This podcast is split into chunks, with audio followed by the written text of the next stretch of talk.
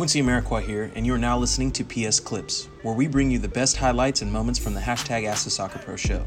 You can subscribe to listen to more clips, this full episode, and all our other Perfect Soccer Radio shows over at perfectsoccerskills.com slash radio. That's perfectsoccerskills.com slash R-A-D-I-O. You know, I think that the the persona that I inhabit now on television is a much Uh, more direct line to who I am. I, I try to cut through the B S. Uh, I know that at times the things that I do and the things that I the, th- the things that I say and the way that I say it at times are irritating. It sounds like you got both perspectives and experiences you need, being who you uh, having a character and aligning and fitting that character, and then playing a character that you didn't recognize, you didn't like, or you, you didn't want mm-hmm. to be any longer. So now you at least have the spectrum that you can now navigate where you can find balance. I, I talk a lot on the show that it's not about finding balance, it's about finding the extremes. Because if you don't know where the extremes are, you can never sure. find balance. So uh, just from from you sharing that, it sounds like that gave you the opportunity to kind of widen what your comfort zone is and understand who you could be versus who you don't want to be. Mm-hmm. When when now you make the transition out from uh, management and you you go into broadcasting, you go into, I believe it was, you started with E S P N first. Yep, yep.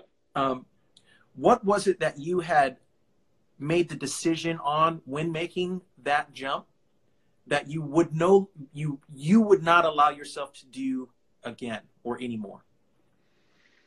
So a mistake that I made is what you're saying? So more so like um, if you're playing a character or role, mm-hmm. that's what people see you as, and that's who they believe right. you to be. Right. If you now decided you're no longer that person, it's a diff- it's a distance of time between their ability to see who you actually are or a willingness right. to see that. Right. So some people will choose to never see you for who you are. They'll only see you for who you were. Got so it. Understanding that, you now know who you choose to be. So what is the thing that you've decided you will no longer allow yourself to do because of what being what you didn't want to be created for you? Yeah, you know, I think that the the persona that I inhabit now on television is a much uh, more direct line to who I am. Um, you know, I I, I I try to cut through the B S. Uh, I know that at times the things that I do and the things that I the, th- the things that I say and the way that I say it at times are irritating. Um, I, I grew up in a household that was full of debate, and you had to defend uh, your side. I, I love debating things. I, I love taking different sides. I recognize that at times I can be a, uh, a pest and an irritant in the things that I do.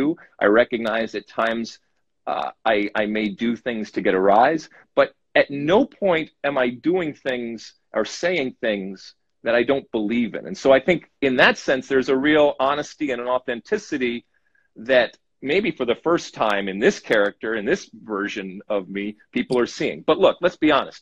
Uh, we're we're having a performance right now, okay? We the only time that anybody's ever going to see who I truly am or who you truly are is in the middle of the night when we are at our most vulnerable and at our most honest. And you wake somebody up, and that's when they're answering the questions, and that's when you really see who they are. Uh, you're never going to see that, and I choose not to let anybody anybody see that. And so maybe in a certain sense, I am playing a part, and therefore you're not getting the full, not that anybody wants to get the full version of me, but uh, but in that sense, um, but I but I do think I'm much closer to the truest sense and the truest version of me than maybe I have been in the past. And maybe that just comes with time.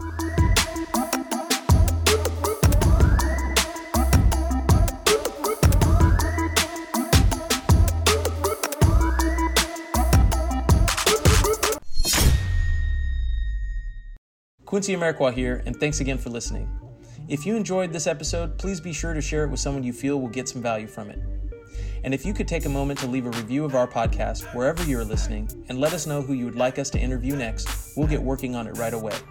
You can re-listen to this episode and all our other interviews, episodes, and audio shows over at perfect soccer skills dot com slash radio. That's perfect soccer skills dot com slash R A D I O.